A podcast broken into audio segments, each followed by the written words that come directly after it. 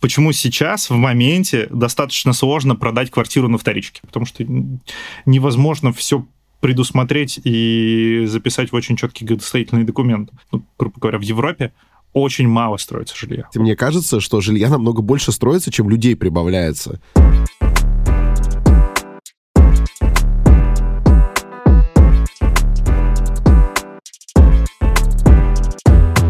Приветствую! Сложно поспорить, что мы сейчас живем в трудное время. Э, все как-то пытаются разобраться в себе, проверяют друг друга на вшивость и так далее, и готовы глотки друг другу перегрызть за свои убеждения. И поэтому в этом э, море, море бурь, море ураганов. Мы как-то хотим быть островком спокойствия, где мы не пытаемся соревноваться в том, у кого из нас более верные политические убеждения, а занимаемся другим. Разбираемся, так сказать, в сути и в глубинах. Мы — это Роман Юниман и Александр Форсайт. И мы отвечаем на вопрос «как быть?». Зовем профессионалов из разных сфер. Из транспорта, из образования, из строительства, как сегодня. И мы пытаемся понять, а что же нам сделать для того, чтобы в нашей России наконец-то стало жить получше. Спрашиваем тех, кто остается. Спрашиваем о том, как всем нам дальше жить и как нам всем быть. И сегодня по этому поводу у нас в гостях экс-вице-президент крупной строительной компании Алексей Золотарев, которого мы будем расспрашивать именно о сфере, как она реагирует на происходящее, потому что, на самом деле, даже немногие люди понимают, как сейчас на происходящее реагировать, а уж как реагируют сферы, могут помочь разобраться Спросим только профессионалы. о том, сколько будут стоить квартиры через год, стоит ли брать ипотеку, и все вот такие вот, э, скажем так, обычные житейские вопросы. Привет. Привет. Очень приятно. Ну, смотри, э, я даже не знаю, какой, какой самый глобальный вопрос всех интересует о, об этой Стоит сфере. ли брать квартиру в Москве сейчас? Почему в Москве? Москва — это не Россия. Стоит ли вообще брать квартиру сейчас? Давай так, да. И где стоит, если стоит? Стоит ли брать квартиру в какой-либо момент, это исключительно зависит от того человека, который покупает, и от момента, э, даже не от момента времени, а от того человека, который покупает. От того, нужно это ему или не нужно. Потому что как и любая инвестиция, квартира, если вы смотрите ее просто ради там, того, чтобы взять в моменте, ключевой вопрос, как вы из этой инвестиции потом выйдете. Поэтому квартиру... Блин, неужели люди смотрят, ну, то есть я прям представляю Нет, ну, себе это там, как, бы, как... как он выходит из инвестиций в квартиру. Выходит там... из квартиры. Он же просто хочет там жить, нет? Я вот, вот, вот. Если, если ты хочешь там жить, и ты решаешь этот вопрос, то у тебя зачастую это вопрос не момента там какого-то внешнеполитического, там глобального или еще какого-то и так далее. Это вопрос момента твоего жизненного, а стоит в этом как бы тебе идти сейчас и как-то улучшать свои жилищные условия. Или Прижало. Никак. Да. Ага. Ну вот, допустим... Картонка ну... промокла, ты больше не можешь ночевать на вокзале, тебе надо куда-то переехать. Просто я много подсчетов, на самом деле, э, смотрел, где люди спорят, что, мол, выгоднее снимать, выгоднее покупать. Ну, то есть, люди да, там же все равно, ну, то есть, есть у человека обычно люфт, ну, наверное, там полгода, год, там один-два, то есть, наверное, вот на таком горизонте они могут сказать, ну, нет, сейчас мы подождем, там сейчас, в общем, все закончится, и квартиры подешевеют. Или наоборот, сейчас мы возьмем, они подорожают, ну, надо брать сейчас. Вот Продадим бы... и купим две в Свиблово.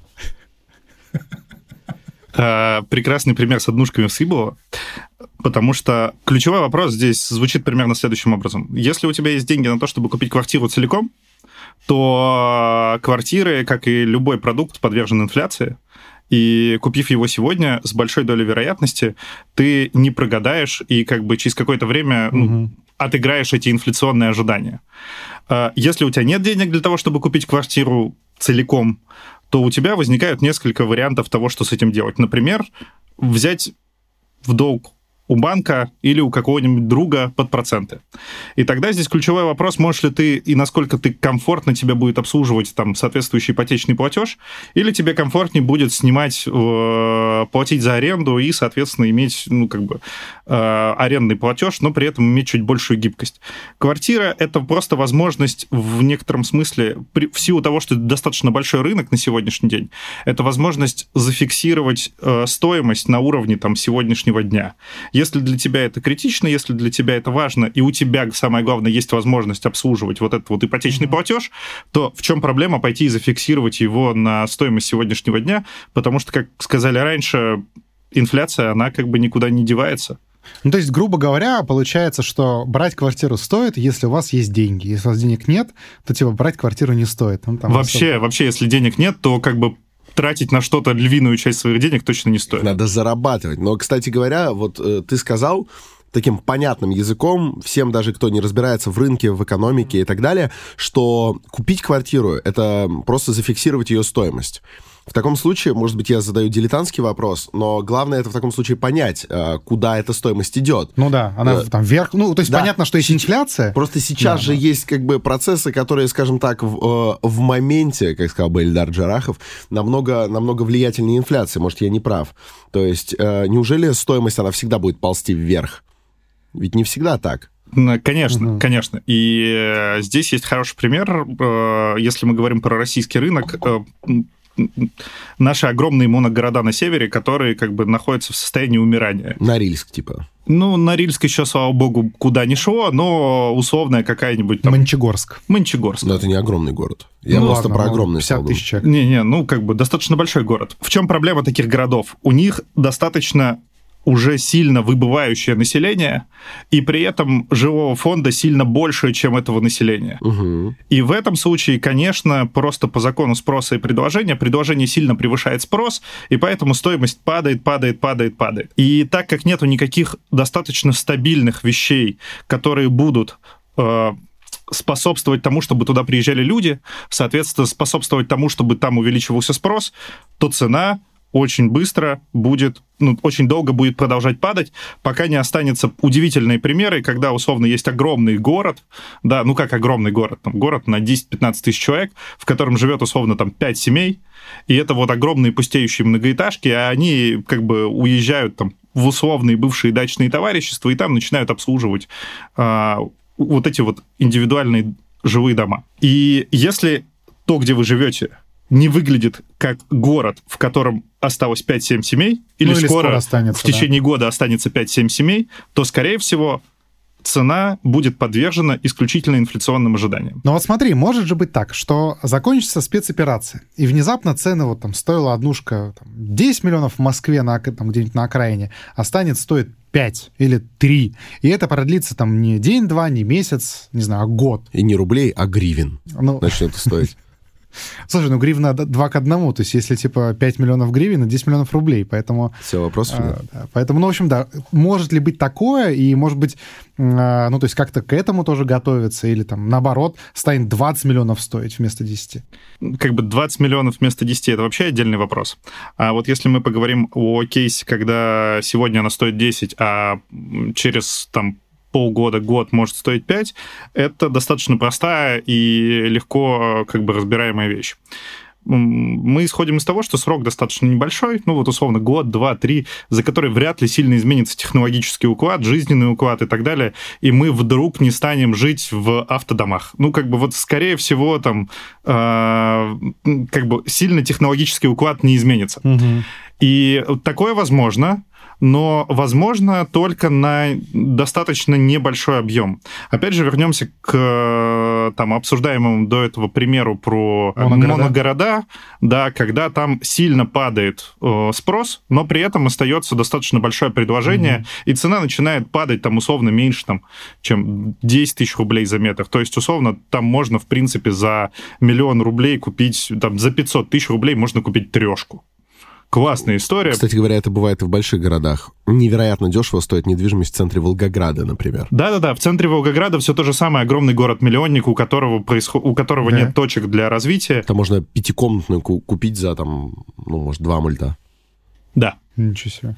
А, просто Волгоград очень сложный пример именно с точки зрения того, что это огромный город. То есть там центр запустили, я так понимаю, да? Там Волгоград это очень сложный Ладно, пример, да, который окей, как ага. вот надо прям отдельно долго дискутировать и так далее, потому что на самом деле это пример формата там Детройта, mm-hmm. в котором у тебя просто не остается обеспеченных людей, и такие лоты, свойственные обеспеченным людям, необеспеченным людям на такое не дают ипотеку, и поэтому вы, ну, как бы высвобождается определенный объем, зато при этом там определенный, как бы, опять же, класс людей остается, и так далее, и так далее, и так далее. То это... есть это такая прослойка именно для части жилья, которая да, находится... Да, вот... да. Я да. на самом деле не хотел сбить, я просто хотел привести реальный пример, чтобы было понятно, что это не с воздуха взято, ну, то есть, это да, реально бывает. Ага. Да. А, соответственно, если мы говорим про перспективы, там, условно, там, двух лет того, что может быть, в случае, если, ну, как бы, в каком случае цена может вдруг неожиданно стоить, там, на двушку 5 э, миллионов рублей, при учете того, что она сегодня стоит 10. Угу. Во-первых, это точно не будут новостройки, потому что, к сожалению или к счастью, новостройки, у них достаточно, особенно в России, за, можно сказать, зарегулированная стоимость, потому что у нас очень практически очень жесткие цены на стройматериалы, которые составляют большую часть стоимости дома у нас большие стоимости на... А, а... Зарегулированы в том плане, что прям правительство говорит, нет... Вот, нет, типа нет, там... нет, не в этом плане. А... Но, ну, как бы, во-первых, очень много... Рыночком зарегулированы. Субналогов, которые, которые до конца, ну, как бы, до конца человек не понимает, не видит и не может э, их понять. Вот, например, в Москве есть плата за стоимость смены вида разрешенного использования, которая там может составлять... Так, а что такое вид разрешенного использования? Э, есть земельный участок, и у вас на земельном участке можно строить дом, а можно выращивать овощи. Вот вид разрешенного использования это то, что можно делать на участке. Выращивать овощи или строить дом. И это прописано где-то. И это, конечно, прописано. Mm-hmm. И вопрос в том, что э, в Москве есть вот и, и во многих других городах есть такая специализированная плата за то, чтобы делать, его. делать возможность строить дом. Плюс к этому у вас есть специализированные нагрузки на застройщиков, есть, соответственно, куча-куча-куча-куча вещей, и сверх этого добавляются достаточно рыночные строительные материалы. Достаточно рыночные — это потому, что их можно даже экспортировать. Тот же самый металл, тот же самый цемент, то же самое сейчас? стекло. Даже сейчас, конечно, а почему нет? Турция. В Монголию. Монголия. Как бы у нас достаточно а. много стран, куда наше логистическое плечо, в принципе, еще остается Иран, как бы Каспийское море еще пока никто То есть не мы отменял. реально в Иран поставляем стройматериалы? Нет, конечно, не а. поставляем, потому что у нас еще достаточно большой внутренний рынок, а все-таки стройматериалы ну, имеют небольшое логистическое плечо. Угу. И там, и во всех этих странах, опять же, тоже э, есть свои локальные производства, э, достаточно невысокая стоимость труда и так далее, поэтому им выгоднее использовать локальное, чем, чем собственно, российское. Поэтому, но в целом, если здесь будет совсем-совсем не хватать со спросом, то как бы стройматериалы поедут куда-то за рубеж. Ну, металл, соответственно, это вообще чисто экспортный товар, который как бы очень легко перестраивается, потому что у него там огромные там логистические плечи. Да, так вот, если возвращаясь к... Так вот, поэтому, произойдет, поэтому новостройка, скорее всего, не упадет в цене вот, ну, практически никогда. Угу. Потому, а особенно в России, где за этим всем еще следят после перехода на проектное финансирование и на искроу, за этим всем еще следят банки, которые сильно регулируют стоимость, э, ну, как бы, вы когда подаете проект, вам во всякие ковенанты, во всякие банковские договоры о том, что вам выдают деньги, прописано за то, за сколько надо продавать квадратный метр. Да, а, серьезно? И если моделька... В договоре у... с банком. В договоре с банком. И если моделька у банка не сойдется, банк будет очень негодовать по этому поводу и не выдаст вам деньги. Поэтому вы не можете поставить цену, которая отличается от той, которую вам Воротилы. дали в договоре в банк. Воротилы, все, Поэтому... все контролируют. Капитализм. Да. Но на самом деле это позволяет использовать достаточно много других инструментов и как раз позволяет не делать как бы по, ну, огромные дешевые цены, которые, например, ниже себестоимости. Поэтому в целом банковское регулирование достаточно рыночное и в целом достаточно неплохое. Но возвращаясь к тому, так когда же, может быть, угу. что-то стоит 5 миллионов при учете того, что это стоит сегодня 10? А, и вот здесь мы вспоминаем пример про наши маленькие города, которые начинают выбывать. И если мы, например, предположим, что завтра из Москвы по какой-то причине уедет 10 миллионов человек. Угу. Так, ну это же сколько в Москве? 12 ну, официально? 12 а... официально, примерно 15-17. Э, ну, хорошо, в, в Москве, ближайшей московской агломерации, там 20 миллионов. Ну, ну то, то есть, это, там... это, это в плане не от балды, это вот вы, допустим... Там... Не, мы такой сценарий не прогнозируем. Ага. Но, но Нет, мы просто модель хотим посмотреть. Ну, по численности, да, половина, условно. Да, даже не половина. Если четверть уедет, вы представьте себе, что эта четверть где-то сегодня живет, а, какую-то квартиру она снимает, какая-то квартира у них в собственности и так далее. И если они уехали с концами и не хотят здесь больше жить, то тогда на рынок вываливается огромное количество жилья. И в этот момент конкретная стоимость квартиры для того, чтобы ее продать, для того, чтобы капитализировать она свой актив, рушится. она сильно рушится. Угу. Потому что спрос сильно-сильно не достает до предложения.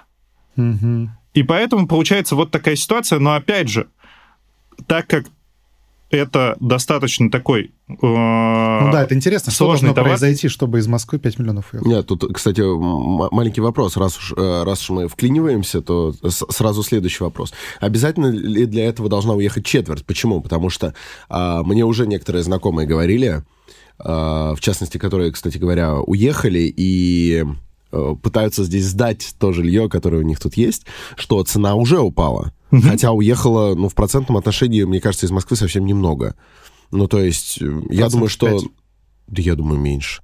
Я думаю, что уехало, ну, может, пара сотен тысяч человек. Вот. Вряд ли а, больше. Три-четыре сотни. Ну, вот по оценкам, которые... И все равно, и уже цена реагирует. Здесь немножко или, другая или механика. Расскажи, а, пожалуйста. Почему, почему сейчас, в моменте, достаточно сложно продать квартиру на вторичке? В начале марта ключевая ставка была 20% годовых. Сейчас она 14%.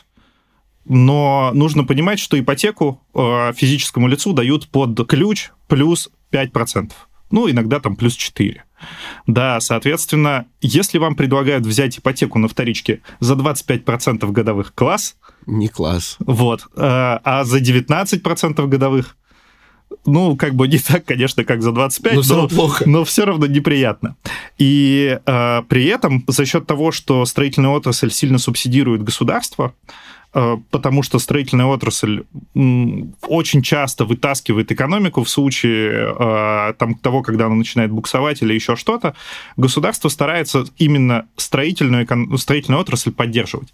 Поэтому ипотека на первичку, да, на первичное жилье, которое вы покупаете у застройщиков, она сейчас 12-13%. Угу. Плюс еще застройщики сами субсидируют, плюс еще что-то и так далее. Итого, как бы нормальная ставка там условно даже ниже 10. Угу. А ипотеку на вторичку никто не субсидирует. И поэтому, если вы хотите купить готовую квартиру с рук, у вас получается прекрасная история. Вы идете в банк, и банк вам радостно отчисляет 19% годовых против 10 у застройщика.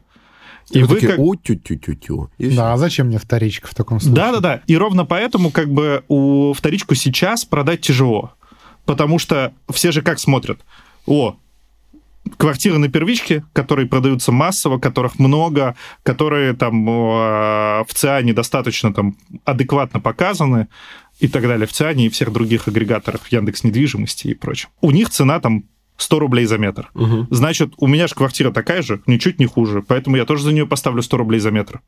Но за 100 рублей за метр вы забываете, когда ставите вот так вот такую же цену, как за первичку, что на первичке еще и субсидируемая ипотека, угу. которая по факту дает там минус 30% к ипотечному платежу, который вы, к сожалению, ну, как бы, который ваш покупатель вынужден будет платить. То есть проблема не в количестве предложения, которое да. неожиданно вывалилось на рынок, проблема в, в самом рынке, что он сейчас имеет какие-то а, необычные для себя свойства, Но и это... люди воспринимают как невыгодное это в целом какие-то доста- дела с недвижимостью. Достаточно обычное состояние, когда э, ипоте... ну, как бы, когда государство не субсидирует э, вторичку, угу. оно субсидирует первичку, потому что, опять же, первичка раскручивает экономику. Это в целом нормально.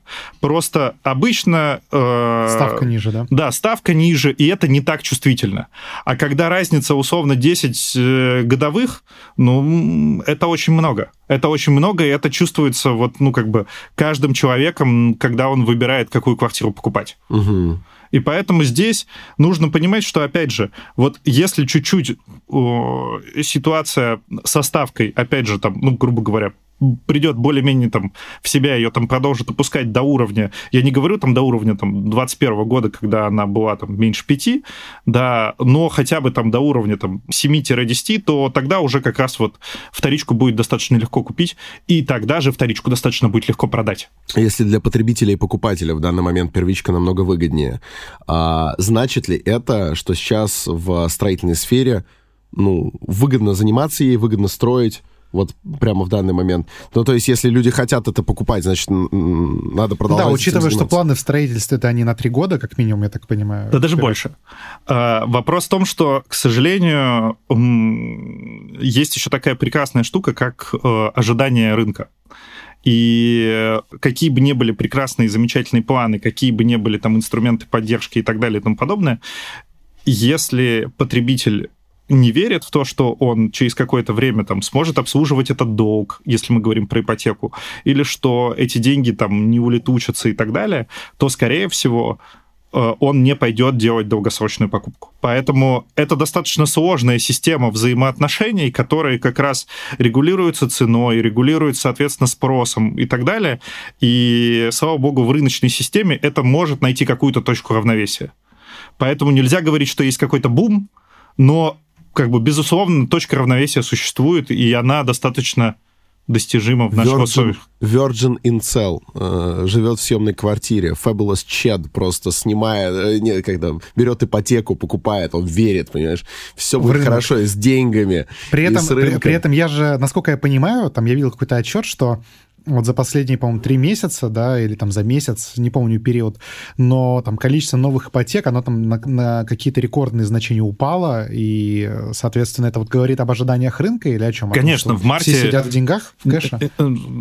В марте можно было наблюдать прекрасную историю. Во-первых, а, у нас ипотека была 25% годовых на все, и на первичку, и на вторичку, вообще на все. Депозиты были 20%, 20, не меньше 20 в рублях и не ниже 8 в долларах. Ну, как бы это вообще, ну, типа... Ну, и- Сразу понятно, куда ты пойдешь. Да? Да-да-да, вот просто если у человека есть там 200, 300, 400, там 500 тысяч рублей, миллион и так далее, то он несет эти деньги, ну, на 3 месяца, 20% годовых на 3 месяца, это самый лучший способ куда-то вложить деньги. Если, если ты, ну, там, понимаешь, что читаешь, смотришь и так далее, то ты не побежишь в этот момент покупать недвижимость. Особенно, да. если у тебя денег только на первоначальный взнос, а тебе за этот первоначальный взнос предлагают 25% ипотеку. Поэтому количество ипотек логично упало.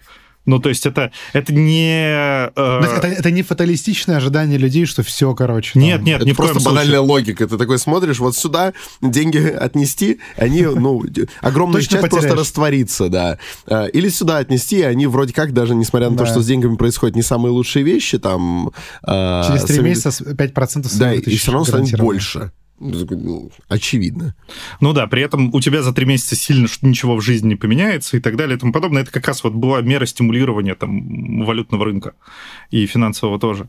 Соответственно, кроме этого, есть еще следующий момент. Да, большинство людей, оно как? Оно просто э, смотрит на то, что, ну, как бы ничего с, этим, с деньгами вот за эти три месяца не произойдет, как бы с квартирами тоже ничего не произойдет, и вот лучше просто пересидеть, перед, подождать, посмотреть, что и как. Но при этом нужно понимать о том, что э, это легко, кстати, проверить по, там, не знаю, э, достаточно публичная есть отчетность того же самого Ян... ну, не отчетность, а анализ Яндекса. Вы можете посмотреть на, ну, как бы на количество Новых запрашиваемых. А. ну, слов, которые, ну, там, в поиске люди вводят и так далее. Роман Юниман, да? Да, Роман Юниман, Ага. например. Вот, Иногда э, смотрю. Соответственно, если там посмотреть, то запрос, например, купить квартиру не упал по количеству. М. Ну, то есть у людей есть интерес к категории недвижимость, но вот в силу вот этого вот такого м, достаточно сложного финансового состояния да, рынка никто не может, ну, как бы, замечаются какие-то спады или, например, какие-то росты или какие-то там локальные сложности с продажей или там локальные сложности с покупкой. Вот это исключительно вот такое финансовое состояние. То есть все ждут, получается. Э, Все не ждут, все сидят и смотрят на свой 20% депозит.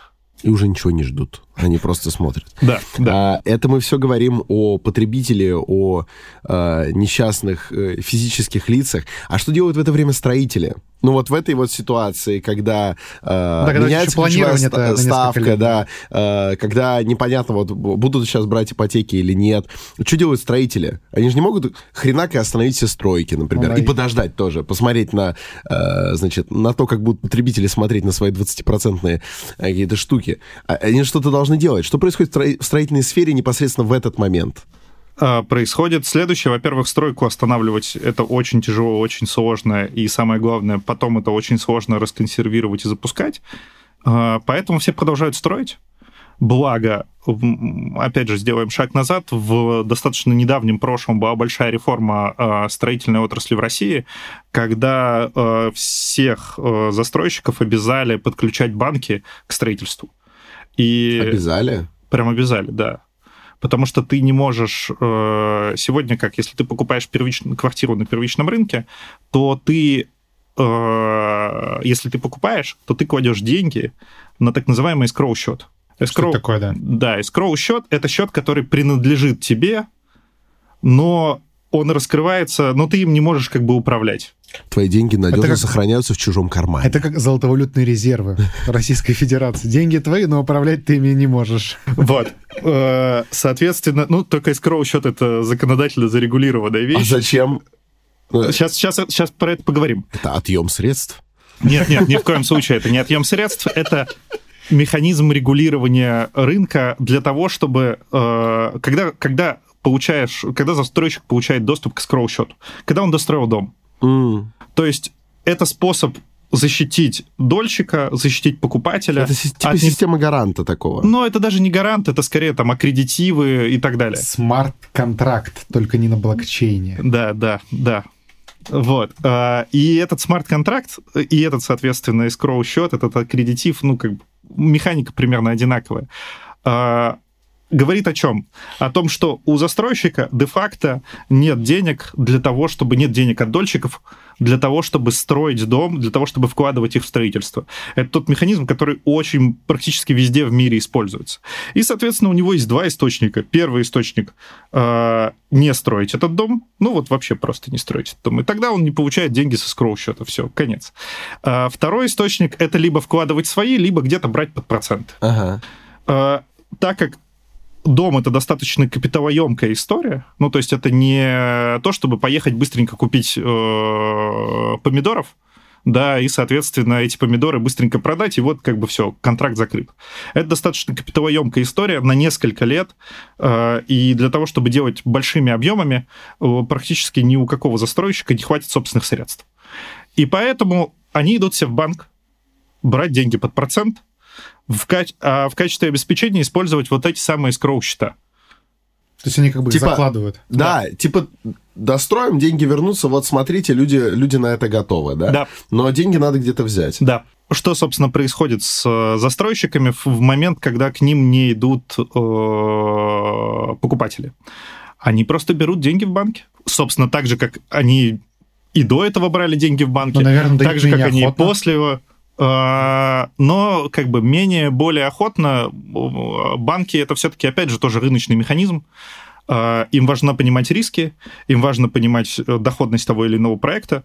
Если банк точно знает, что он свои денежки получит, то почему нет? Ну, подожди, получается, если скроу счетов как-то маловато открывается, то застройщик такими темпами мот- может к чертям сведящим обанкротиться вообще. Ну, то есть он, он, он во- вроде как рассчитывал, да, там, не знаю, в январе построить несколько многоэтажек. Такой, сейчас все будет замечательно. Пошел с банком договариваться, э, сделал сайт, визитку. И они, значит, типа, открывают, значит, вот будут, продаж. будут шикарные хаты в Мурино. Вот. Однако, потом ситуация кардинальным образом меняется. Деньги в банке уже запрошены. а, Эскроу счетов не возникает. Возникает там парочка, а там много многоэтажек. Что происходит? Это называется рыночный риск. А, вот оно как называется. Ну и банки вот, ну, конкретно сейчас выдают в целом, да, вот под э, А, такие в марте риски. была пауза, но в целом сейчас, как бы, да, конечно, никто не отменяет ни строительную отрасль, ничего, потому что Экономика э, деве- девелоперского бизнеса для самых маленьких. Вот мы, мы разбираем сейчас са- самую базу, самую мякотку. То Но есть, это а- очень, на а самом деле, правильно я интересно. понимаю, что получается, это все приведет к некой еще дополнительной концентрации, да, эм, на, на рынке девелопмента. Ну, потому что у тебя, скорее всего, там маленьким, а, там новеньким, еще таким, как это, э, совсем молодым застройщикам не, не дадут кредиты в банке, ну, потому что непонятно, может быть, они там еще обанкротятся. А большим уважаемым, проверенным дадут. И в итоге там через там, 3-4 года придет к тому, что рынок еще более будет консолидирован. Или нет? э, вообще нет, потому что потому что для банков, конечно, важна репутация, но и там то, как застройщик выглядит, какие у него механики и так далее. Но еще у банка есть прекрасный критерий количество собственных средств, которые ты в этот проект вставишь.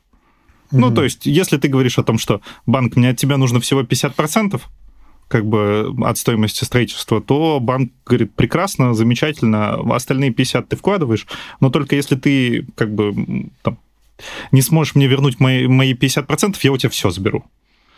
И тогда, как бы, Без штанов будешь ходить. да. И поэтому, на Понял самом деле, ты. количество небольших, как бы, застройщиков никуда не денется. Ну, то есть это, это достаточно понятная, там, хоть и сложная, но достаточно понятная и прогнозируемая система, которая регулируется, опять же, за счет того, какой процент собственных средств, как структурированы отношения с банками и так далее. Ну, то есть это, это некий постоянно происходящий процесс, точно так же, как никуда не деваются торговцы помидорами. А тогда вопрос. а, Это ты сейчас описывал, мы мы просто много говорили и периодически уточняли, э, что-то актуально для вот моногородов, что-то актуально для Москвы. Вот эта картина, она и в Москве, и в регионах примерно одна и та же? Или... Да, это федеральное законодательство, которое, э, которое регулирует, ну, которое регулируется вот одинаково везде в России.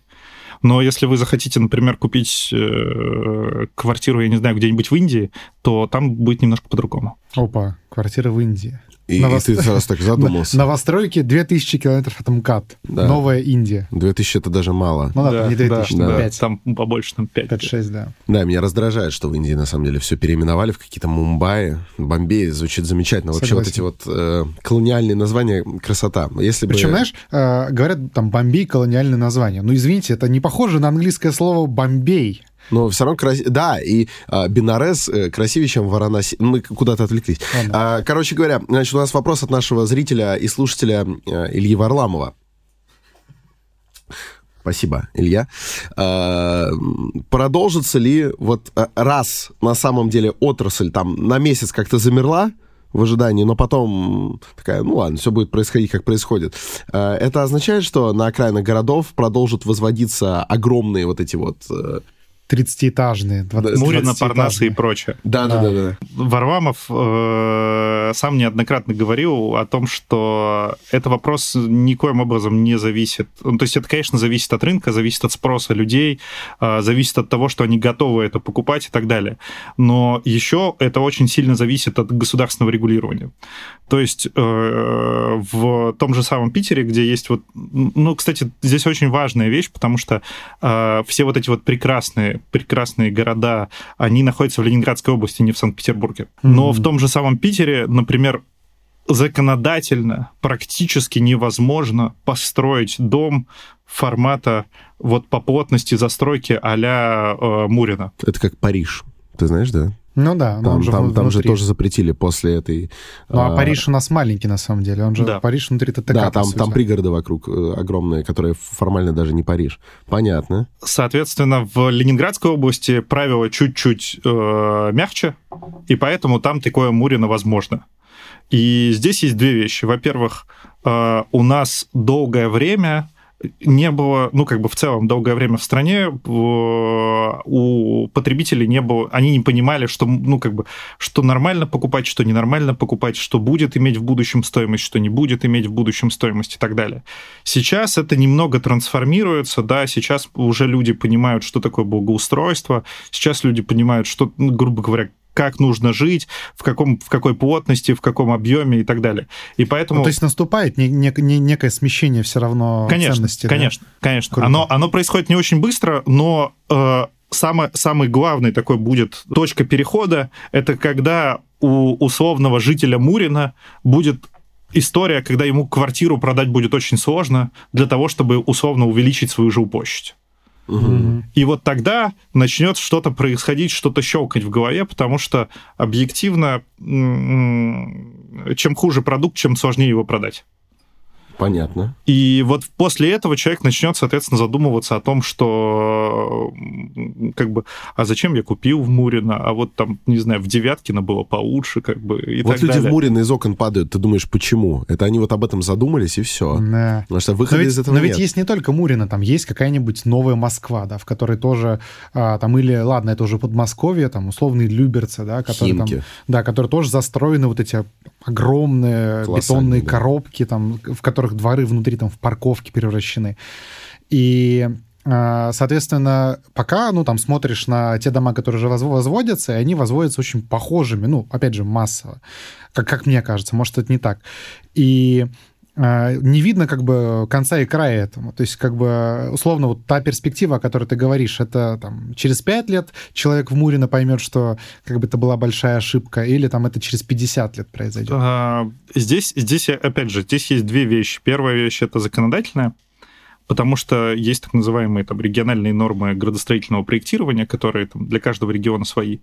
И, например, в региональных нормах градостроительного проектирования есть такая классная вещь — это количество машиномест. То есть ты должен запроектировать определенное количество машиномест, определенное количество детских площадок, определенное количество зеленых насаждений, если ты делаешь дом. А проблема в том, что э, люди, которые покупают квартиру за 2 миллиона рублей, не хотят покупать машиноместо за, ну, как бы отдельно сделанное за миллион рублей. Ну, это, в принципе, логично. У них машина стоит там 400 тысяч как бы и квартира стоит 2 миллиона. Почему они должны покупать машины место, которые сделаны из того же бетона, из того же металла, из, того, из той же самой земли, mm-hmm. из тех же самых всех правил, из тех же самых, там, не знаю, норм проектирования, что и дом. За половину стоимости квартиры. За половину да? стоимости квартиры. Ну, как бы там и квартира не очень большая, но на самом деле машина место особо ничем не отличается. И они поэтому не покупают его, но с точки зрения региональных норм градостроительного проектирования ты должен где-то все эти машины места сделать. И что делает застройщик? Он берет и делает огромные поля машиномест. Угу. Поэтому это первая вещь. То есть если надо как бы, если, если мы хотим к этому куда-то приходить, то надо, конечно, работать с законодательством, надо работать с, с тем, что реально нужно, с тем, что реально будет востребовано и так далее. Это первое. Второе, можно даже сейчас, например, проехать, посмотреть на новую Москву, на проекты в Новой Москве и посмотреть на проекты, не знаю, даже в соседнем Видном. Они будут кардинально различаться да, между собой. Правда.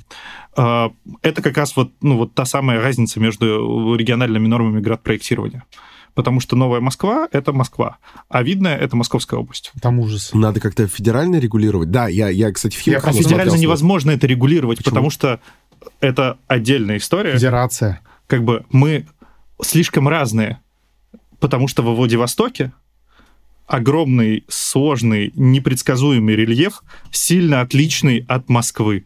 Я помню, что там можно из, э, с И нет балкона первого этажа плюнуть на крышу соседней девятиэтажки. Это, конечно, да. восторг. Вот. Э, а кроме этого еще там сильные ветра, э, непредсказуемая влажность и так далее. И если это все сравнивать с э, Москвой, то окажется, что там очень разные вещи нужны. Вопрос. Вот это все везде происходит, эти тысячи машин Сейчас, а можно мест. я на секунду да, тебя да, перебью? Да, У меня вот, я вернусь к Видному, да, потому что оно примыкает, э, собственно, к Бутово. Я вот когда год назад избирался, там а, очень все это заметил из-за того, что люди как бы едут к бульвару Дмитрия Донского, и там вот эти маршрутки бесконечные из Видного. Ну, то есть это вот представляется как некий, ну, такой вот ад на земле. Ты едешь по Варшавке, а, ну, это тоже, по-моему, не Варшавка, а Симферопольская, и там а, вот эти огромные, ну, то есть просто какие-то упомрачительные человеники стоят, ну, то есть очень страшно выглядит. И, а там еще один есть Дорожено. Это вот прям совсем ужас. Так вот, а, вопрос следующий. А может быть просто ограничить этажность? Ну вот как это повлияет? Если сказать, ну вот мы там не можем строить выше там, не знаю, 9 этажей, 12 этажей. А, что в таком случае произойдет? Короче, 30 это ферботен просто. Ну, вот, типа, нельзя. А, жилой, жилой дом не может Ограничивать быть. этажность бесполезно, потому что есть классный пример. Э, в Самаре микрорайон «Крутые ключи». Если кто-нибудь не слышал про а это... это типа это поля трехэтажных. Это таких, поля да? трехэтажных одинаковых домиков, очень похожи на казармы лагерей, вот, э, которые современная застройка, которая три этажа, все стабильно, все хорошо, замечательно и так далее, но жить в этом абсолютно невозможно, еще хуже, чем в том же самом Видном, потому что в Видном у тебя хотя бы есть детская площадка, а здесь, условно, до детской площадки надо будет ехать ну, как бы, минут 10 на машине. А все остальное вокруг у тебя парковка. И это вопрос не этажности. Есть такая вещь, называется плотность застройки. Угу. И, конечно, регулирование плотности застройки и регулирование, э, оно помогает решать вопрос как раз и с э, прекрасными микрорайонами типа крутых ключей, и, соответственно, с э, видным. Просто потому, что это два разных типа, ну, грубо говоря, это очень высокоплотная застройка, хоть и в одном случае многоэтажная, а в другом малоэтажная. И если как раз регулировать плотность, регулировать количество зеленых насаждений и так далее. Но здесь вы удивитесь, но это все приведет к резкой стоимости жилья. Угу. Ну, а Чем условно... менее плотное, тем... В два раза? Это Ну, не понятно, так зависит от линейно. того, насколько Ну, ты плотно Да, себя- да, да, это не так линейно, но это будет, опять же, приводить к удорожанию стоимости.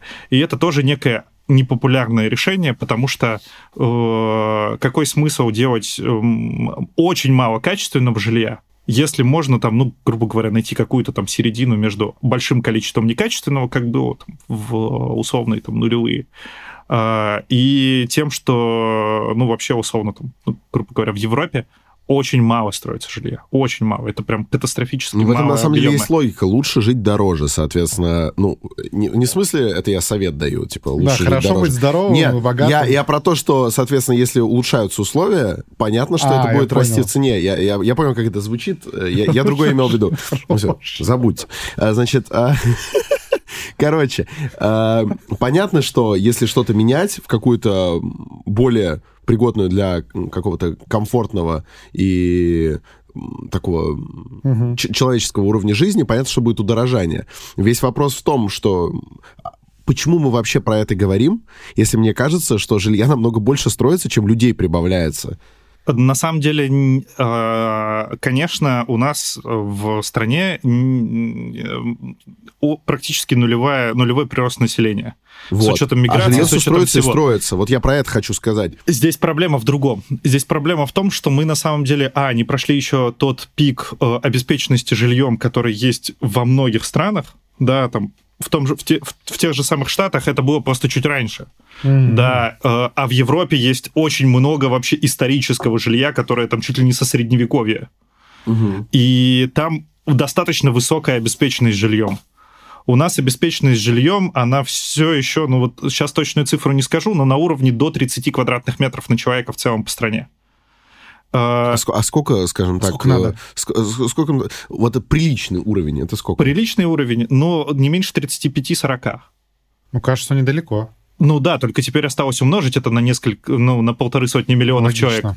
И как бы И вот сделать столько, это- типа, надо построить. Вот столько надо построить. А еще нужно понимать о том, что в эти прекрасные 30, до 30 квадратных метров на человека сколько входит бараков, сколько входит там э, строений, там условно, э, которые были построены как временное жилье, сколько из них там ненадлежащего качества, сколько из них там в- уходит, там, ну, грубо говоря, в силу там ветхости и негодности и так далее. Сколько из них в Мурино? Сколько из них в Мурино, которое, с которым тоже надо будет что-то делать потом в будущем. Ну, конечно, когда там решат вопросы там с условными бараками. Э, Смотри, то есть я правильно понимаю, что вот эти вот условные разница 5 метров умноженная на полторы сотни миллионов, это и есть тот фонд, в котором э, продолжают работать э, строительные компании? Типа вот пока, пока это есть Нет, нет, я говорю, там, ниша? там достаточно... м, Это сложная, нелинейная история, потому что достаточно большой объем приходит в негодность. Мгм. Просто э, там мы живем, записываемся в Москве, и в Москве этого фонда практически нет. Да, там есть совсем-совсем немного вещей. Может поехать э, в ту же самую Капотню и посмотреть на там очень старый фонд. Э, но при этом такой не исторический, там не до не дореволюционный, да. а, а старый именно там 20 века фонд постройки. И, э, и он еще тоже в очень приличном состоянии. А как бы в целом в России очень много жилого фонда, который находится в неудобоваримом состоянии, в котором, по идее, жить невозможно. Но люди живут. Но люди живут. Просто потому, что альтернативы нет. И... А правильно ли я понимаю, что вот этот рост, ну, грубо говоря, в городах-миллионниках связан просто с тем, что у тебя малые города, а там те же моногорода просто вымирают, люди переезжают, в большие, и население России может еще очень долго не расти, но вот за счет внутренней миграции из там, малых городов в крупные города, там это еще там лет 20, там 30 будет происходить вот это вот Но это еще и улучшение жилищных условий внутри. Ну, то есть это, это такая вещь, которая скорее связана с тем, что люди хотят жить лучше, а не с тем, что они куда-то переезжают. Следующий дебильный вопрос. Друзья, вы видели вулкан, да? Вот эти вот Казино? Нет, конечно, нет. А, Но я имею в виду границы кратера и какой-то Да. провал. А, Я правильно понимаю, если не учитывать какие-то очень дорогостоящие а, проекты, то какое-то более-менее доступное жилье, оно в любом городе, даже не самом крупном, оно строится по окраинам в основном. Ну, то есть, если не считать вот эти точечные вкрапления какие-то в центре. Ну, если берем Москву, то вот это Видное, Химки, а, Реутов, вот Ну да, вся застройка идет. в середине, условно, в, в городе, постепенно приходит в негодность жилье, а, новое строится по окраинам. Правильно я понимаю, что вообще города приобретают какой-то вид кольца, вот, как, какого-то такого бублика. Ну да. В центре, получается, скоро никто жить не будет, потому что мы в- восполняем вот эту вот э, нехватку жилья как, как- каким-то строительством по окраинам. Есть такая проблема? Просто я, я это прям наблюдаю. В этом отношении надо посмотреть на разницу Москвы и, Сан- э, и Санкт-Петербурга. Потому что это два города, построены в, историч... в, в разные исторические моменты. И Питер э, в центре достаточно высокоплотный город. То есть, когда вы приезжаете в Санкт-Петербург, вы не можете выйти на Покровку и посмотреть на двухэтажные дома. Где в Питере, в центре города, двухэтажные дома. Большое количество. 5-7. 5, да. 7, даже 9 есть, и это вот там сплошняком идет, как бы с э, дворами-колодцами, без какого-либо благоустройства, без Ну да, чего-либо так представляете, как если бы, если бы Питер строился сейчас, это вот такое было бы огромное Мурино просто в центре города. Ну, фасады были бы красивые, но там это, вот- это было, это буквально же, это буквально то же самое. Я просто почему на секунду прерву. Э, Есть такой подкаст, который я лично слушаю э, с Ксюшей. Это про Российскую империю, закат империи. Там рас- как раз-таки рассказывается про то, как люди тогда относились вот к застройщикам, что типа, мол, понастроили там, в общем, этих бетонные стены, там высокие дома. Вот буквально та же риторика, которая сейчас идет в отношении э, этих больших кварталов на окраине. Ну, опять же, это э, стихотворение про то, что э, про то, что на Арбате не видны маленькие домики за монстрами в несколько этажей. Э, При этом эти монстры в несколько этажей, они сейчас смотрятся так вот. Мило. Стоят, стоят Да. такие миленькие домики семиэтажные, вот очень приятные. Просто пока мы далеко не ушли. Вот ты говоришь, смотрим на Питер, он Да. такой плотный в центре. а- Сейчас, сейчас мы да, к этому Да, придем. Я просто очень боюсь, э, чтобы мысли не потерять, потому что мне очень интересно, Давай, как давай, это всё давай, происходит. И э, в Питере, и как раз если мы вернемся к этому вот понятию, к которому мы уже один раз подходили, плотность застройки. Да, что такое новое строительство? Это когда вы там, где было мало квадратных метров, начинаете строить чуть-чуть больше, чтобы отыграть себестоимость строительства и заработать на этом сколько-то там немного денег.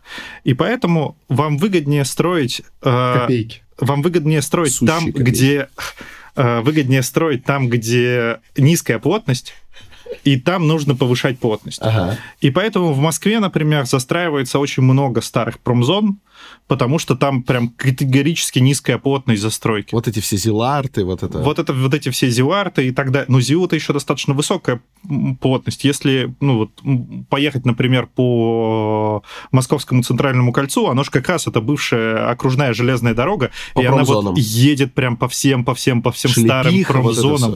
Да, да, да. И там прямо видно, как там одна двухэтажные склады в никакущем состоянии и так далее. И вот это вот все огромное там так называемый серый пояс, он как раз представляет собой низкую плотность застройки. Как и любой экономический субъект, как бы застройщик смотрит, где как бы условное сырье подешевле, то бишь и земля в том числе, и где можно построить чуть подороже.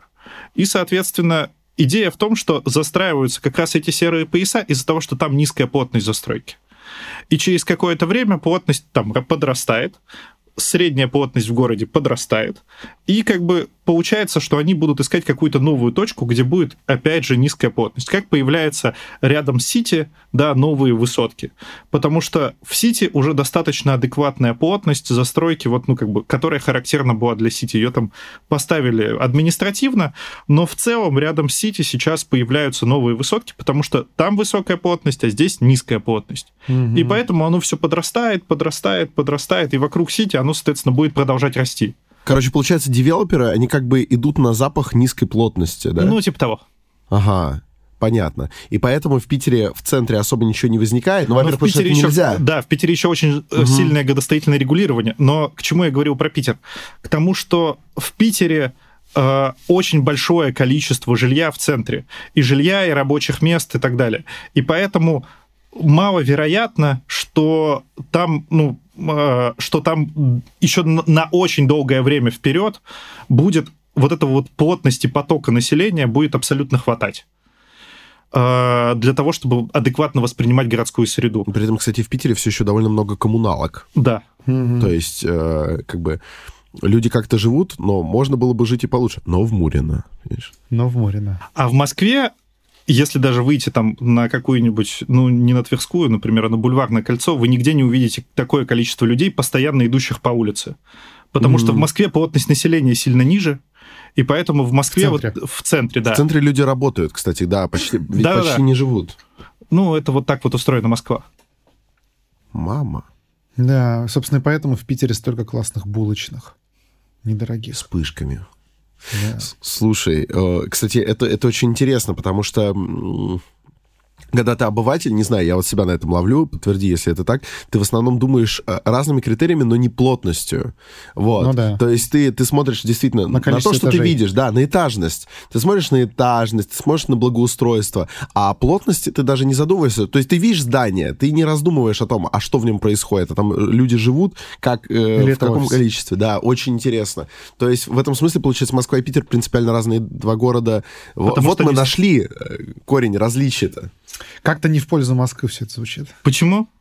В, но при этом в Москве достаточно, э, вот, грубо говоря, территории вокруг там, третьего транспортного кольца и так далее, они развивались уже в современное время, и они развивались э, достаточно более органически. В Питере как раз из-за того, что там есть высокая плотность в центре, и э, очень вайтовое градостроительное регулирование в Ленинградской области, там вот таких вот территорий, развивающихся там в достаточно недавно, ну, как бы в современном, в, в, в последние там 20-30 лет практически нет. Да, и это прям вот некоторые ну, да. выгрызы, и когда вы смотрите на красивую там питерскую застройку современную, вы такие, вау, а что так можно? Mm. И и поэтому в Питере, например, долгое время сейчас в центре есть какие-то старые там огромные промзоны.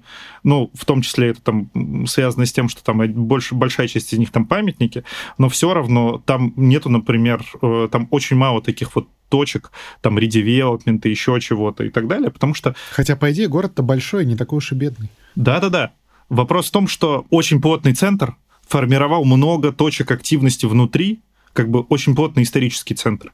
И сверхплотные как бы окраины за счет там легкого градостроительного регулирования. То есть получается, что вот такой вот а если в Москве серый пояс — это э, МЦК, да, ну там бывшая кружная дорога, то в Питере это вот все, что между историческим центром и вот этими новыми огромными там Муринами закадом. Нет, ну, конечно, не так, потому что... Ну, там, есть, там, там есть районы, Там есть да? огромные районы, которые строились Кировский. в советское время, там, и это, как бы, они достаточно там хорошо построены и так далее. Но кажется, серых зон больше, как будто. А, просто там, во-первых, этих серых, они, серая зона там сильно ближе к центру, потому что можно перейти в одной канал, и там окажется уже, ты окажешься в первом приближении этого серого пояса, потому что там как раз были там царские заводы, после царских заводов стали появляться советские заводы. Вот да, да, да, да. После них сразу, приближаясь к ним, стали появляться советские заводы, а потом уже за этими территориями стали появляться там, соответственно, новые живые микрорайоны. А в Москве все-таки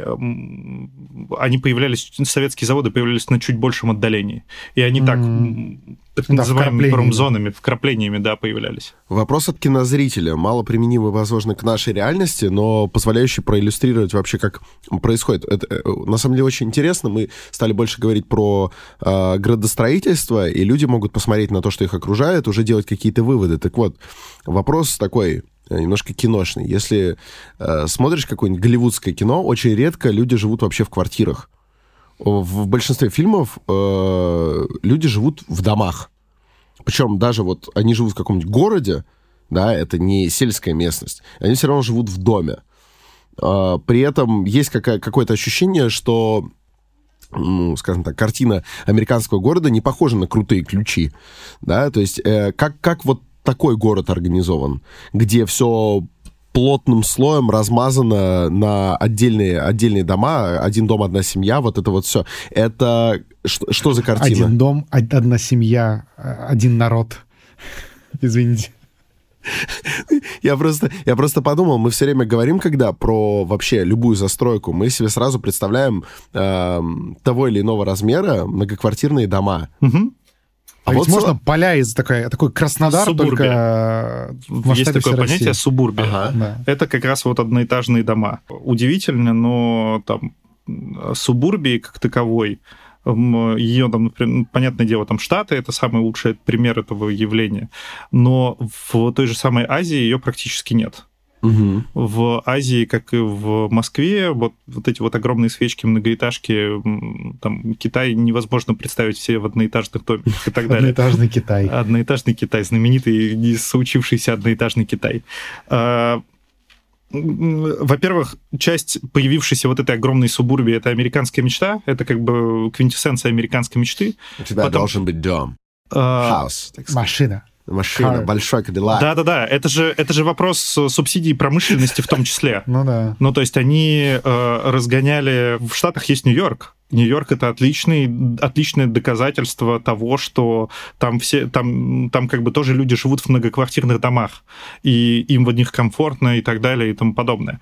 И они там воспринимают свою жизнь, там строят поколение, даже, ну то есть там не то, что они... Даже там, в Бронксе? Даже в Бронксе, даже во всех, во всех самых э, социально напряженных районах.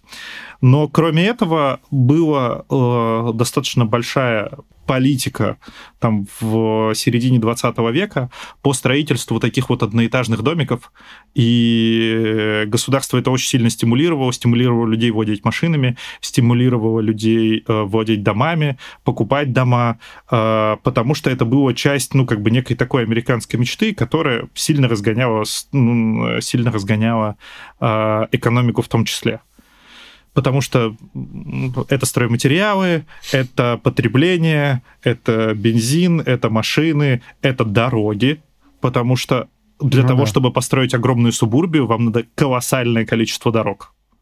Угу. И э, это просто один из э, способов, э, условно, был поддержки американской экономики. Чтобы не было Second Great Depression с вами программа «Международная пилорама». Мы тут прикалываемся, акценты Слушай, ну показываем. а в, России, в России же есть субурбия, Где? Краснодар. Но это как раз не субурбия. Ну ладно, просто там очень много одноэтажной застройки. Да, да, в Уфе тоже много одноэтажной застройки. пробок. Нет, нет, это как раз, это не э, это не субу... Ну, то есть в Краснодар это вообще очень специфический... Э, Краснодар, Ростов, э, это очень специфический для российского такого там для понимания, там, когда ты живешь в Москве, в Санкт-Петербурге, на Урале, в Новосибирске и так далее, Краснодар для тебя нечто экстраординарное. Да. Ты не можешь себе адекватно представить, э, как, как люди живут в Краснодаре. Ключевая а, возможность в том, что там а, достаточно большое количество светлых дней, угу. и теплых дней. И поэтому тебе, во-первых, тебе не нужно делать сильно утепленный дом. Угу. Поэтому... Как это влияет? А, это влияет следующим образом. Это на самом деле лучше взять тогда прям совсем разные примеры.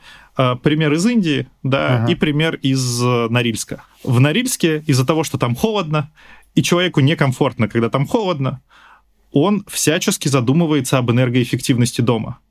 Там дома даже построены так, чтобы ветер перегораживать, кстати. Да-да-да. И э, там, дома, тоже. там дома теплые, ну, теплые в смысле того, что кроме, кроме того, что там есть центральное отопление, они еще и построены таким образом, чтобы защищать, ну, как бы стыки там панелей, чтобы ветер не продувал, чтобы они не отдавали тепло. А если мы посмотрим на Индию, в Индии люди мало думают о теплоизоляции, потому что человеку в тепле, даже в жаре, жить проще, чем в холоде. И поэтому они про теплоизоляцию не думают, и поэтому, если поставить нашу панельку, да, там хорошую, хорошую советскую адекватную панельку в Индии, она будет супер энергоэффективным домом. На охлаждение этого дома будет требоваться гораздо меньше энергии, чем на охлаждение, соответственно, индийского, же. индийского обычного дома. А-а-а. И поэтому, э, но это вопрос некой далеко идущей стратегии, потому что энергоэффективность это то, что э, будет бить по карману сегодня, потому что это более дорогое решение, но сэкономит деньги в будущем, потому что ты, например, не будешь столько вкладываться в, э, в то, чтобы там постоянно включать кондиционер или постоянно включать вентиляцию. Ну, то есть это такая очень-очень далеко идущая идея. Э, поэтому там не строят там даже советских панелек в том виде, в котором мы к ним привыкли, потому что потому что это дорого, и это тяжело, и это нужно еще эксплуатировать и так далее. Типа известные дорогие советские хрущевки. Да, посмотрите направо. Вы видите классический пятиэтажный дорогостоящий коттедж, да, Вот. А а теперь, если мы возьмем... С батареями, встроенными в стену. Ты знаешь эти э, потрясающие хрущевки, в, которых стена наполовину греет твою квартиру, наполовину... Слушай, это не только хрущевки. У меня в Чертаново есть э, целый класс домов девятиэтажных, которые вот так вот построены. И в них сейчас проводится капремонт. И капремонт в таких домах э, почти там в половине случаев приводит к тому, что затапливает весь стояк в подъезде полностью. Ну, потому что это как бы, ну, плохо, сложно ремонтировать. И, э, ну, вот, к счастью, сейчас вроде всех там до, рем- ну, до капремонте. Я видел крайне смешную просто картинку. Э, в интернете сняли инфракрасной камерой такую, такую девятиэтажку зимой. Она просто сияет, она такая теплая снаружи, понимаешь? Она просто... она, ух, хочется прижаться и погреться, знаешь, фантастика. Так вот, Вот. а что в Краснодаре же? Ну, не как в Индии-то строят. В Краснодаре не как в Индии, но в Краснодаре Пока. ты, ты, э, ты тоже делаешь выбор в пользу дешевизны э, именно строительных материалов, как бы ты не думаешь сильно о теплоизоляции, потому что там в принципе тепло. Да. Ты можешь А- поспать дома, можешь в парке Галицкого, как бы. Ра- Разница. Вот. А если ты не думаешь о теплоизоляции, то тогда тебе гораздо проще построить индивидуальный дом. Как бы тут, тут возникает еще следующая вещь, что у тебя тут есть маленький кусочек земли, его легко там э, А. эксплуатировать, потому что тебе, ну, как бы ты находишься в теплом климате и так далее. Ну, то есть реально, получается, массовая вот такая одноэтажная застройка — это следствие климата во многом? Ну, конечно. Следствие климата и пожелания там человека жить, ну, как бы легкости его эксплуатации. Казацкая, так сказать, вольница. Понятно. Нью-Йорк на широте Ташкента мы забывать стали. Ну да, это Там правда. они, они все в тепле живут. Вот они и кайфуют, вот они и строят. А, кстати говоря, мне интересно было, вот, э, в царские времена а, было повсеместное явление такое, как доходный дом. Почему сейчас застройщики никогда не занимаются тем, чтобы построить дом и не продавать в нем квартиры, а исключительно сдавать в аренду? Почему это, куда это исчезло? Видимо, доходы ниже. Это будет низкодоходный дом. Да, это вот именно низкодоходный дом. Ладно, простите. Просто мне так нравилось это название, знаешь. Доходный дом, согласен. да. Доходный А вот- дом Путятина, да? Вот, вот он Не, стоит. Самый лучший Люди пример живут. здесь э, это доходный дом страхового общества Россия. Стоит э, напротив... Отличный пример. А что он так расколол-то? Ну, ладно, это не доходный дом, но страховое общество России, ну, Лубянка же, это же этот, э, их главный офис там, по-моему, Нет, или там это, доходный дом был. это бывший помню. доходный дом, А, ну конечно. вот, да. Да, но это, это мы говорим немножко про другой дом. Это дом, который на, недалеко от Цветного бульвара Ага. стоит такой красивый дом, построенный, в, сейчас не помню, точно, то ли в конце 19-го, то ли в начале 20-го. Мгм. Но в чем, в чем его основная идея? А, это резные ворота, Да, да, такие, да, вот около это вот метро, прекрасный Сретенский такой очень бульвар. красивый дом. Ага. Не Сретенский, по-моему. Около Да, чистых да, да, прудов. да. Около чистых прудов. Да, А, да, да? там такой, Да, да, да. около театра, да. Да, около Где Цитара? Да, да, да. Около- Всё, понял. театра, да. И этот дом как раз построенный на деньги тех людей, кому даже тогда интересовала невысокая доходность, но при этом долгий гарантированный там поток. Собственно, там страховые общества, пенсионные фонды и так далее. И они были одними Мгм. из главных потребителей доходных домов. Те, кому нужна малая доходность, но достаточно гарантированный поток. Как бы поэтому, так поэтому они в это и вкладываются. есть. Ну, как бы, почему бы не построить ему доходные дома? Ну, потому что в текущих, в текущих реалиях при стоимости жилья и стоимости сдачи в аренду, э, вот если мы говорим про Москву, доходность э, дома, она там меньше, чем 7-8% годовых. То Вот. есть выгоднее просто деньги в банк отнести, чем построить доходный дом. Ну, типа того. И поэтому их, да, не, не- поэтому не появляются. А вот я, я знаю, кстати, когда они появятся. Ну, этого никогда не произойдет, конечно. почему? Но если, смотри, э, если будет риск, что в любой момент, знаешь, там, не знаю, наша валюта перестанет существовать и будет, например, какая-то другая, э, деньги в какой-то момент резко обесценятся. Если это будет прям ощутимо близко, то доходный дом выгоднее, чем продать хату, и ты такой, о, огромное количество денег один раз, завтра эти деньги ничего не стоят. А доходный дом продолжит тебе приносить новые деньги, какие-то другие. Ну, там же, это же, видишь, перемена это все-таки одномоментная, а строительство не работает, так что вот взял, типа, и построил. Ничего, вот нет. Не, а все же вот еще такой небольшой э, момент тут. По сути, если мы говорим, допустим, про... вер- вернемся к Западной Европе. А, вопроса два. Первый. Ну вот, часто, да, все видели, опять вспоминая того же Варламова, вот эти вот истории. Новый квартал в Вене. И там смотришь, и там батюшки, ну там пять этажей, двор, просто мое почтение. И там говорят, а, это социальное жилье. Ну, то есть ты думаешь, ну, ё-моё, ну все, хана. Понятное дело, что, наверное, там как бы микрорайон такой один построили. И, там... Нет, это не один микрорайон, таких микрорайонов много, просто нужно понимать... Э, как сделать, чтобы так же, вот хочу так, как Я бы обычный, хочу. обычный человек смотрит, думает, Прекрасная хочу, чтобы было история, так же. как бы ключевой вопрос здесь в стоимости этого квадратного метра. Ну, у нас есть даже по программе реновации очень неплохие примеры качественных домов с качественным благоустройством, с тем, как это все происходит и так далее. И это даже не обязательно прям совсем в центре в центре. Но как бы в целом у нас э, ни, ничего не мешает так делать. Вопрос к исключительной экономике. То есть, если у тебя это социальный дом, это означает, что у тебя этот социальный дом э, условно будут как бы, если ты его построил, то у тебя его кто-то, кто-то тебе за него заплатит. Ну да, там. Соответственно, тебе за него должно заплатить государство.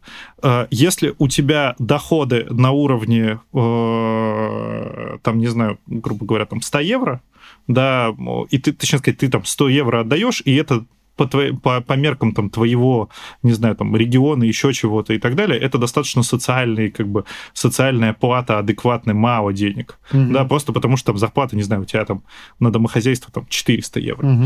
И это все равно, типа, остается мало денег, потому что у тебя продукты дорогие.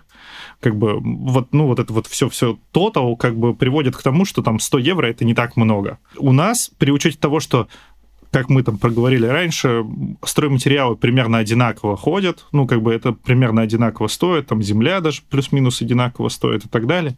И получается, что... Люди бедные, в этом и проблема. Да, ну, как бы просто чуть-чуть дешевле экономика, и поэтому не получается это сделать. Это, но опять же, они тоже к этому не сразу пришли. У них... Ну да, и, и такие были огромные были вот такие же, как наши дома. Это просто некий эволюционный подход. То есть постепенно, вот как ты хочешь, постепенно будет. Просто Подожди. почему, почему я еще об этом вспомнил? Вот есть пример Тюмени, да, в которой там есть относительно неплохие... Ну, сейчас, по-моему, стали похуже, но до этого там были неплохие новые кварталы, там мало этажей, красивые дворы. Очень там. рекомендую погуглить э, паркинг, э, фотографии с паркинга компании Брусника. Брусника компания вообще это прекрасно. Надо будет вставить видео сейчас. Когда... А, паркинг прикрыл. компании «Брусника» в городе Кургане. Это же... Ладно, хорошо. Боже мой, это просто, просто Сейчас. чума. Паркинг. И это в Кургане? Подожди, там, там, там машины как в хатах живут. Да-да-да. Что так хорошо? И, и, главное, знаешь, вот, тут мне возникает вопрос, а зачем? Нет. Ладно, а кто в Кургане за это платить будет? Подожди. Ну вот это вот, да, вы, вы вот это, да? Нашли? Да, да, да, да, да, да. Я тебе говорю, там там, там тачка может Я... на ночь книжку почитать. Это, же... это вопрос, на самом деле, ну, как бы... Это, это, это, это дико воп... дорогой какой-то квартал или что это? Ну, как бы по меркам Кургана, да, но по меркам, как бы, Москвы нет. Это вопрос, во-первых, о массовости, во-вторых, качество подхода. Ну, как бы, очень много таких вещей, которые регулируются достаточно просто тем, что есть там застройщики, которые делают лучше, чем там условно по нормам. И да, это дорого. Зачем они это делают? Потому что, люди хорошие. ну, в целом и люди хорошие, и есть такая гипотеза о том, что хороший продукт будет покупаться лучше и так далее. И, например, тот же самый пик, он э, первым начал делать качественное благоустройство. Mm-hmm. То есть там огромные детские площадки вынесены за пределы, там в Москве массово там делал закрытые дворы, и так далее. А, и это приводит к тому, что люди начинают на это смотреть и начинают обращать внимание, начинают понимать, что такое, что это можно там в массовом сегменте. И ну, типа, хочу так же. Хочу так же, да. Очень круто, на самом деле. И, но это просто вопрос, когда у вас достаточно эффективный рынок, а, люди начинают бороться на нем не только ценовыми методами. А у нас достаточно эффективный рынок? У нас сейчас достаточно эффективный рынок. И вот несмотря на все происходящее в последнее время, он все еще... Да, он, он достаточно эффективный. Но он как бы не схлопнулся, то есть, ну, вот существует как-то. Не, а, у нас достаточно эффективный рынок. Более того, а, есть, опять же, какие-то вещи, которые, там, с которыми законодательно очень сложно, там, которые законодательно там, не победишь никак, а, или наоборот, как раз законодательно и победишь. Но, но, в общем, есть вопросы сильного регулирования еще, но даже при этом на нем огромное количество игроков, и эти игроки а, сами начинают там вести большую конкуренцию даже в маленьких городах, там 2-3 застройщика, это уже очень много. Ну, то есть у нас нету там а, никого, кто, кто собирал бы там, условно, 70% рынка и диктовал бы ему свои условия, как там было, например, какое-то время назад, когда, ну, вот там Су-155 была такая компания. В Москве. В Москве, да, и она там ну, имела практически там 50% от рынка, просто потому что были значимые там способы регулирования именно там градостроительной деятельности. И сейчас, конечно, это все тоже остается, но просто игроков количество увеличилось, и за счет этого появляется вот такая неценовая конкуренция. И эта неценовая конкуренция приводит к появлению вот паркинга, как в Кургане. Это как история в Крыму. В Крыму. Какая? Когда исчез KFC. Ага. Макдональдс и... в Ялте. Но там, там в чем штука? Короче, сейчас, на данный момент... Там же Crimea а, Fried Chicken. Дело не в этом. В Крыму а, клоны KFC лучше, чем KFC. Почему? Потому Правильно. что там, понимаешь, в нише разных закрывшихся фирм возникли обычно по одному клону. Возникает, угу. вот, которые ровно все слямзили и заменяют это. Дон Мак. Но Кайф. Ты сам Автокафе. придумал это? Есть. Да что, в смысле, это в Донецке вообще? А, я не знал, я не знал, кстати. А, так вот, короче, а, в Крыму в качестве заменителя KFC возникло две компании. Два клона. CFC и GFC. А GFC это что? И они между собой тоже устроили неценовую конкуренцию, все стоит примерно одинаково, просто они меряются, кто из них лучше скопирует KFC. Смотри, это Краймен, фрай, Fried Chicken и Гаррис Fried Chicken. Там есть некто Гарри. Вот. Э, так вот, и, oh, и они в итоге в этой своей конкуренции делают продукт лучше, чем в оригинальном KFC. При этом, знаешь, это как будто KFC из твоего сна. Ты такой, тебе приснилось, что в KFC есть вот прям шедевр какой-то, да? Double New York Chiller какой-то. Открываешь глаза, в CFC он есть. Вот. И он по вкусу вот как как KFC из мечты. Вот. И если на строительном рынке примерно так же происходит, то есть увеличивается просто количество игроков, э, с ценой ты сильно не поиграешься, то есть ты не можешь ее от балды назначать. У тебя банки просто... Да, да. и ты постепенно начинаешь вот выигрывать за счет таких паркингов, как в Кургане. Реально понятно, круто. Рыночек работает? Рыночек работает в хорошую сторону, в кои-то веке. Стас Айкак просто не согласится, он ненавидит рынок. А, а я мы... его очень люблю.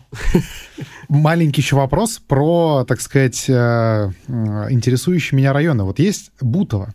Многие, ну, не знаю, кто не был в Бутово, имеют о нем Тут очень... не видел. Ну, практически, да. Они, на самом деле, имеют о нем очень странное представление. Я имел, когда я там, до того, как я там побывал, что это вот тоже такие огромные панельки, вот там стоят, все застройка. Бутово разное. Я про южное. Ну, все. Да, то есть не, не про северное, я про южное Бутово. И южное Бутово выглядит как нетипичный московский район. То есть там очень, э, там вот, знаете, э, представьте себе панельки, э, которые там строили в начале нулевых годов, в конце 90-х, только высотой там 3-4 этажа. И вот большая часть Бутова застроена именно так. И это, ну, это выглядит очень странно, потому что ты видишь вот этот как бы панельный блок, но там двухэтажный. Карлик. А, да. А, ну, и при этом там район продуман, то есть там пруды посередине, метро посередине. То есть на самом деле район вот сам по себе, лично мне кажется, очень-очень комфортный. И там плотность, ну, то есть как бы и магазины все очень близко. Я же его весь обходил. Единственная проблема, что он далеко находится от центра, да, но это там, другой вопрос. Мой вопрос вот в чем. Он появился в нулевые года. Соответственно, вот его появление, это оно как бы чем обусловлено? Может быть, ты в курсе? То есть это был какой-то проект, то есть как так получилось, да, что вот возник не там не район там видное, да, еще там в начале нулевых, а вот возник Бутово там с низкой застройкой, там очень комфортный, там очень там парки, метро и так далее. Это как так получилось? Не в курсе случайно? Ну, во-первых, это еще как бы полную историю, конечно, появления района Южная Бутово не знаю, не расскажу и точно mm-hmm. не, как бы, не смогу там адекватно его как, как называется, правильно осознать, но из того, что я понимаю на примере там других районов, типа там Люблина, Марьина и так далее, и, э, как бы есть еще, были там, в частности, остатки советского генплана, да, были, соответственно, в, там какие-то еще уже первые появления там о эффективности, о рынке и так далее. И, соответственно, ну вот это вот все, видимо, и соединилось, и получился вот такой район. Лужков Симбиоз. и Ресин расчехлили старые тубусы. Да. Вот. А они всегда есть. Но на самом деле всегда практически есть генпланы, э, которые позволяют просто видеть, ну, как бы некое такое будущее развитие территорий. Угу. Просто э, Конечно, это не самый лучший инструмент именно для регулирования, да, потому что лучше всего регулировать, ну, конечно, рынок. Да. Mm-hmm но и, и как бы объективно в генплане вы не сможете сделать так, что появится что-то хорошее, красивое, необычное и так далее, потому что невозможно все предусмотреть и записать в очень четкий градостроительный документ.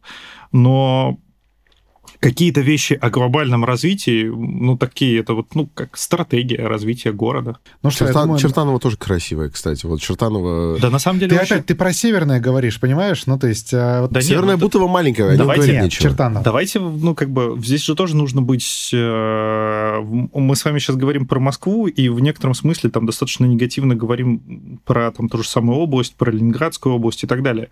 А, есть очень много точек, в которых просто, ну, как бы, они, наверное, не так, не так популярны, потому что они там условно как бы не на, а, не на слуху, потому что не вызывают столько хейта у окружающих, а, но в целом есть достаточно много хороших примеров там качественной застройки в, и в Подмосковье, и, соответственно, в Ленинградской области, и вот даже в, ну, там, в каком-нибудь Кургане, да, поэтому это вопрос просто того, что надо садиться, искать, и, и как раз, имея вот такое рыночное регулирование, можно, можно это все создавать, потому что каждый, каждый кто где-то там живет, он хочет сделать этот район чуть лучше. На самом деле очень вдохновляюще. Согласен. Для, э, для мысли под завершение. Но у нас есть еще классический вопрос.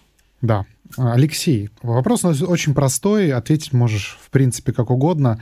А, как быть? Ну, во-первых, ценить человеческий капитал, как бы это самое святое, что есть э, у, у человечества сейчас. Ну да, и все. Отлично. На самом деле мощно. Я сейчас прям преисполнился, захотел свою строительную компанию открыть. Ну, вот. А много надо денег найти, чтобы открыть? Ну, уставной капитал, понятно, 10 тысяч рублей. Дальше. Ну, что? Эм, надо с банками договориться, правильно да. я понимаю? Но это мы договоримся. Вот. Эм, надо придумать, где будем строить. Посоветуй, пожалуйста. Так. И где строить? Да, строить. на самом как деле, быть и где строить. Да? На, на самом деле надо просто найти точку, которая вот, ну, как бы будет отзываться в, в душе. Э, есть, как бы... Один Васюганские из... болота. И, скорее всего, там будет соответствующий спрос, как бы там будет соответствующий э, соответствующий там интерес, как бы и так далее. Главное строить что-то, что соизмеримо этому месту, и не пытаться там как бы создать какую-то там сверхвещь, если у тебя, если ты не понимаешь, что с этим делать и как там сделать так, чтобы появились люди. Поэтому основная идея очень простая. Э, не обязательно знать какое-то лучшее место, надо понимать, что для этого места будет адекватно и что конкретно там условно отзывается в сердце. То есть, чем искать точку, лучше просто сориентироваться на то, где ты разбираешься, какую-то специфику понимаешь. Ну вот да. Где да. ты живешь, там и можешь начинать. Да. Строишь домик на дереве, смотришь, как на него спрос. Оп, оп. Можно начать с кормушки для птиц. Вот. Да. Скворечники. Вот. Это, между прочим, тоже дом. Кстати, спрос будет э, потрясающий. Э, у меня есть в Чертанова канал, называется «Кормушка Чертанова». Это звучит странно, да, но э, в Телеграме... Там все чиновники я сидят, да? Не, я объясню. Это очень интересный канал. Парень поставил... Все началось во время коронавируса, поставил камеру на этот, боже мой, на окно и дощечку с кормом. И подключил, в общем, через камеру к нейросетке, которая, если птицу распознает, она как бы фотографирует и выкладывал просто, ну, а то все это подвязал к боту в Телеграме, и он просто присылает автоматически там фотографии, ну, там, фотография птицы. А потом еще хэштеги подключил. Ну, то есть тоже она и распознает, там, что за птица. И это такая автомат, автоматически. Зяблик, типа, да. Ну, типа, да, реально. Там, я, слушай, я столько узнал птиц, там, дятлы, там, не знаю, что такое. Ну вот, а там, там потом пошло, пошло дальше. Э, человек сделал а, птичник, ну, точнее, он называется синичник. То есть это как скворечник, только синичник. Это такая коробка, сверху там вставлена камера, но она уже просто снимает в автоматическом режиме. И это, ну, коробка с дыркой. И вот уже как бы второй э, год туда прилетают синицы, и там вот можно там сверху наблюдать, как они там гнездо делают, там, в общем, птенцы. Ну, ссылка в описании, ребят. Это да. на самом деле мощно. Я, то, я тоже захотел зайти. Я, ну, то есть, знаешь, вот, казалось бы, какая-то какая фигня, но теперь я там я смотрю, птицы прикольные, там они ходят, что-то там у них происходит. А прикинь, если у строительных Какая, компаний знаешь, мотивация такая же, и они не хотят вообще заработать, они ходят, так, прикинь, люди придут. Вот, вот мы построили, да, вот так да. вот подъезд, слушай, они там ходят, прикинь, живут. Слушай, понимаешь, э, для меня загадка, это же просто коробка с дыркой, как синицы понимают, что это гнездо? Уже второй год. А как люди по новостройке в Мурино понимают, что там жить можно? Как ты догадываешься? Смотрят на знакомый паттерн, и как бы их нейросетка в голове распознает. Нет, как бы если вот прям в, не только в качестве шутки, но объективно в очень многих э, современных вот прям девелоперских компаниях, которые что-то как-то, ну, что-то на рынке представляют, очень во многих есть вот эта вот условная история, а как здесь люди будут жить, а как они здесь будут ходить, а как они здесь будут передвигаться, как думают. они будут ездить на велодорожках и прочее, прочее, прочее. Огромный вот. кайф. Но напоминаю, оцените человеческий капитал и Ставьте высшие оценки подкасту «Как быть везде, где вы его можете найти», потому что у нас сейчас зыбкая система, непонятно, где вы будете в какой-то его момент искать. смотреть. Вот где посмотрели или где послушали, там ставьте нам высшую оценку, потому что для вас стараются Роман Юниман и Александр Форсайт. Вот, и мы приглашаем к себе лучших, отборнейших гостей. И с нами был Алексей Золотарев, экс-вице-президент крупной строительной компании. Ну, вы могли, вы могли заметить. Спасибо тебе огромное. Спасибо. Всем пока.